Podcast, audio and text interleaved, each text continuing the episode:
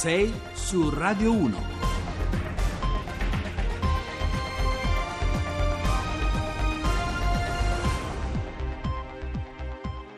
Bentrovati a 6 su Radio 1, buongiorno, giovedì 11 gennaio, sono le 6 e 7 minuti al microfono con voi Giovanni Acquarulo. Questa mattina la nostra prima pagina proverà a tenere insieme temi e spunti molto diversi, cercando di dare respiro e profondità ai titoli dei giornali in edicola e di avviare come sempre un ragionamento di innescare e di alimentare la riflessione con i nostri ospiti. Andremo dal filo invisibile che lega le nevicate record tra Piemonte e Val d'Aosta e la strana estate del centro-sud con le temperature record eh, di Roma, Napoli e Palermo. E poi ci occuperemo della nuova geografia europea dell'andrangheta che la maxi operazione dell'altro giorno ha rivelato in tutta la sua capillarità e capacità di penetrazione economica.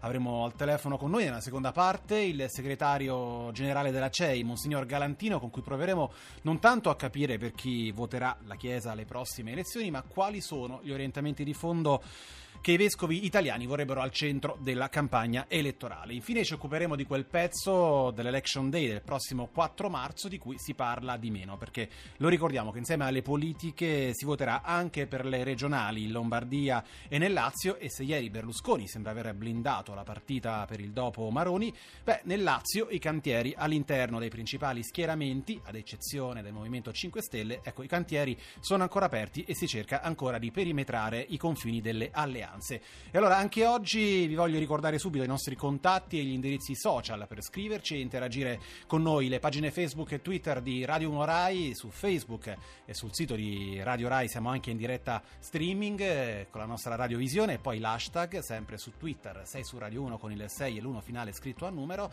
infine il nostro contatto telefonico per sms, messaggi whatsapp, messaggi vocali, il numero è il 335 699 2949. Noi siamo qui e vi vi aspettiamo. 6 su Radio 1.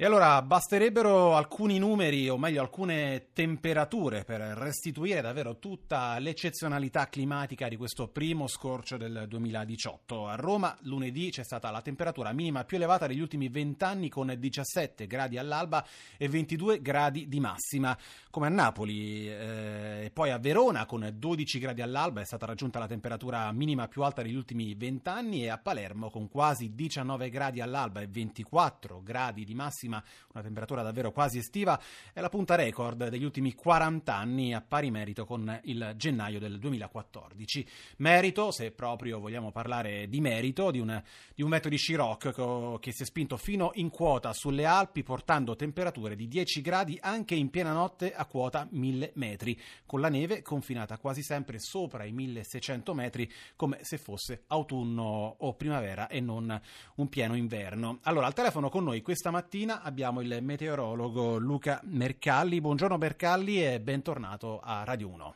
Buongiorno a tutti voi. Allora, Mercalli, cosa succede al clima di, di questo paese?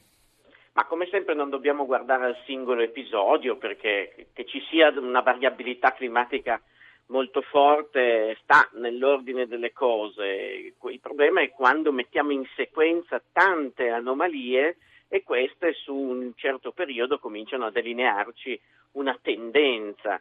Ed è esattamente ciò nella quale stiamo vivendo, perché al di là di questo episodio eh, ricordo che arriviamo dalla seconda estate più calda della storia, la 2017, forse ce ne siamo un po' dimenticati, ma il caldo di agosto ha battuto anche dei record inediti con i 43 gradi a Forlì e a Frosinone il 4 di agosto. Complessivamente l'anno 2017 sull'Italia ha avuto la sesta posizione su 200 anni di misurazione, perché noi abbiamo la fortuna di avere una lunga serie di dati nazionali che ci permette di fare questi confronti e adesso arriva anche questo primo scorcio di gennaio che complessivamente ha 3 gradi oltre la media. Quindi vedete che al di là di qualche piccolo, breve periodo nel quale c'è qualche dato di anomalia di freddo, ma è sempre più raro e confinato a qualche parte del territorio, mentre complessivamente prevale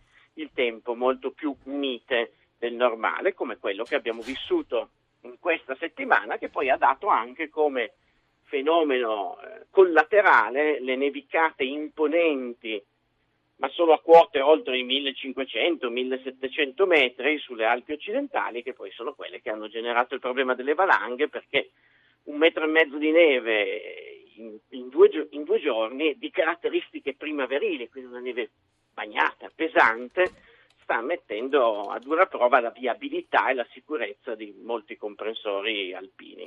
Mercalli, peraltro lo ricordava appunto anche lei, che ci raccontava quest'estate di temperature in quota a 3000 metri eh, che consentivano quasi di stare in costume. Non è un fenomeno soltanto italiano, perché se guardiamo alle eccezionali immagini che vengono dal, dal Sahara algerino, imbiancato per la quarta volta in 40 anni, è vero?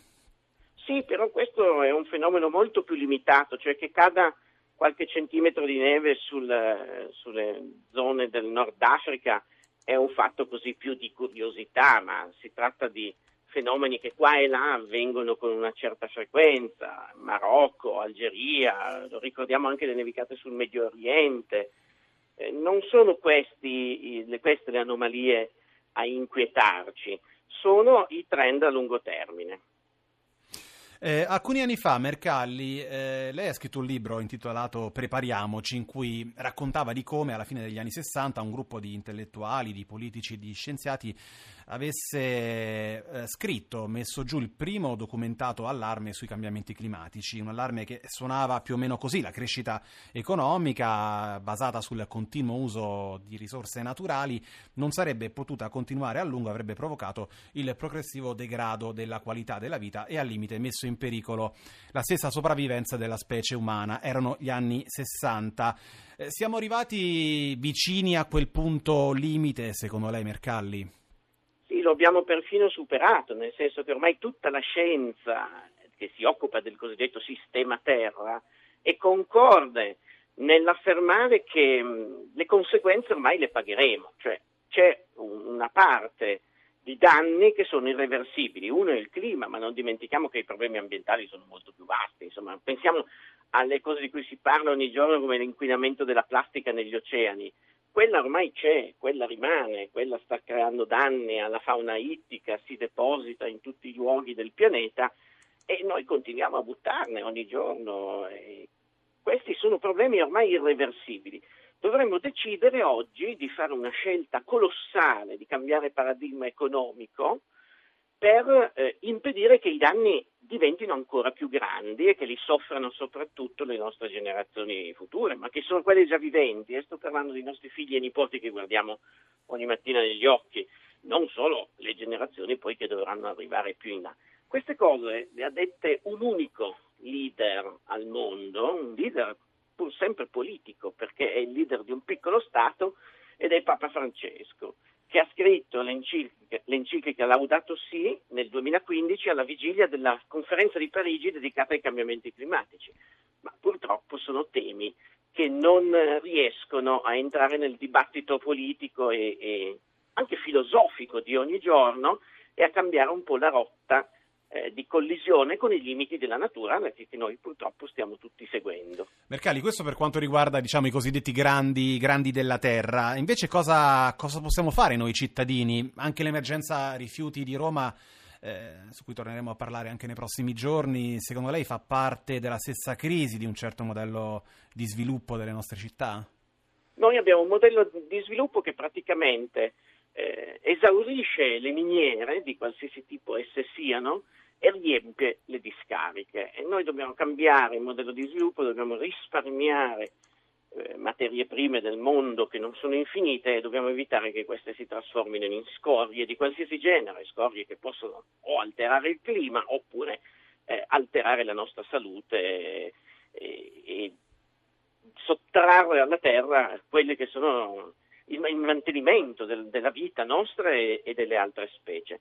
Per fare questo dobbiamo sprecare di meno, questa è la parola d'ordine che possiamo dire in pochi minuti. Noi sprechiamo, usiamo troppe risorse male, eh, spesso per, per ragioni futili, e non abbiamo più attenzione, attenzione quotidiana ai nostri gesti che hanno sempre delle conseguenze. Lei ha ricordato quel mio libro, Prepariamoci, che io ho scritto ormai sette anni fa, ma che rimane di attualità perché io dentro racconto come si fa a diventare sostenibili senza diventare degli eremiti o dei santi.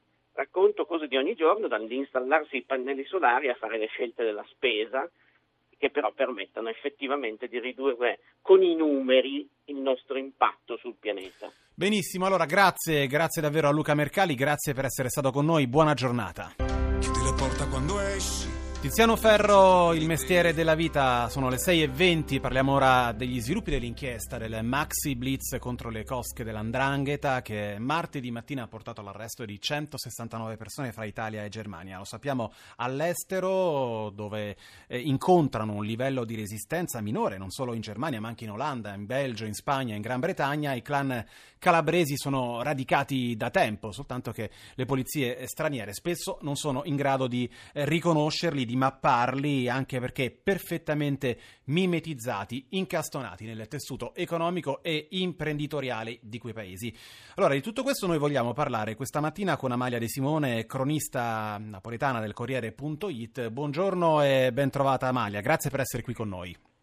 Buongiorno.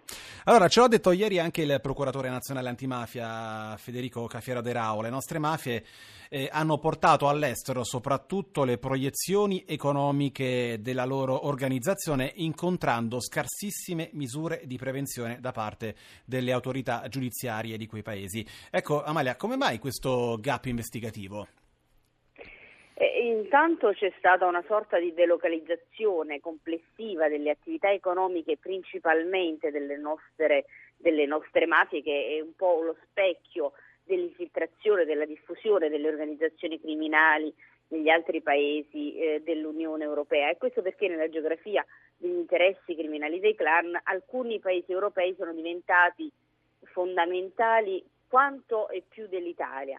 Ora è chiaro che se in Europa c'è una disomogeneità legislativa eh, non c'è il reato di associazione per delinquere di stampo mafioso, non, eh, non esistono le misure di prevenzione, eh, chiaramente i clan eh, cominciano a spostare i propri interessi dove appunto, come dice il procuratore nazionale antimafia, c'è un livello di resistenza, di resistenza minore e quindi un livello di lotta alla criminalità organizzata eh, più scarso.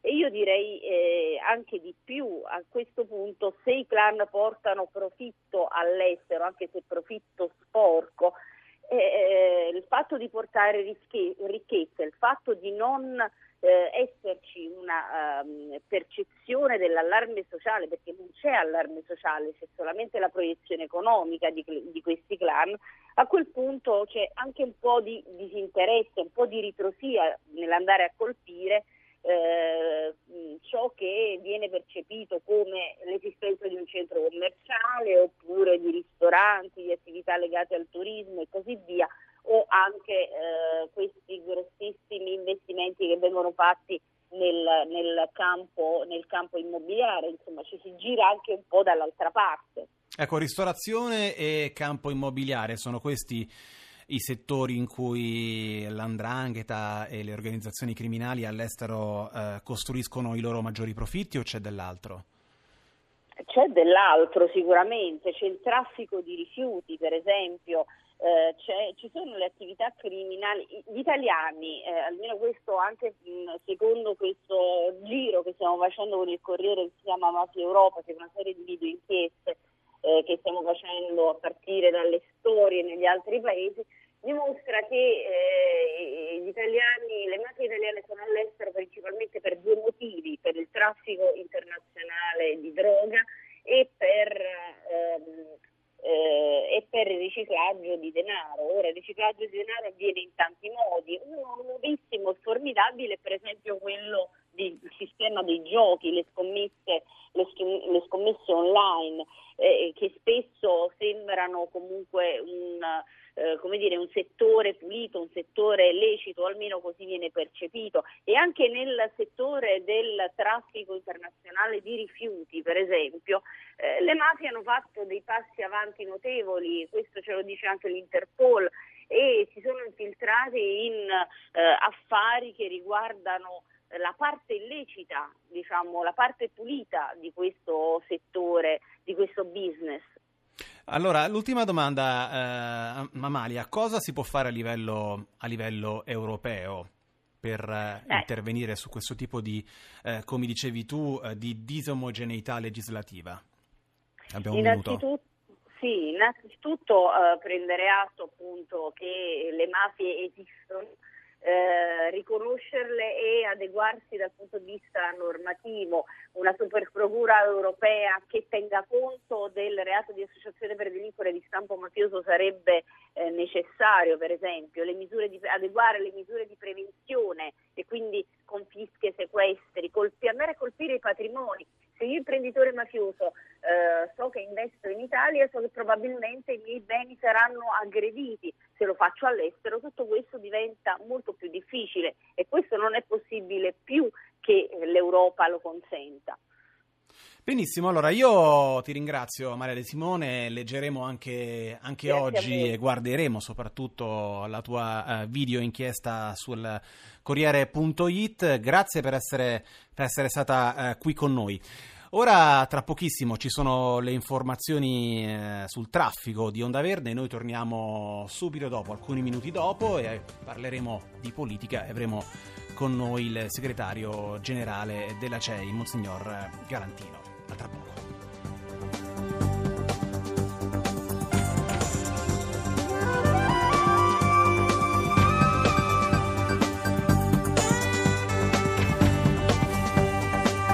Rai Radio 1.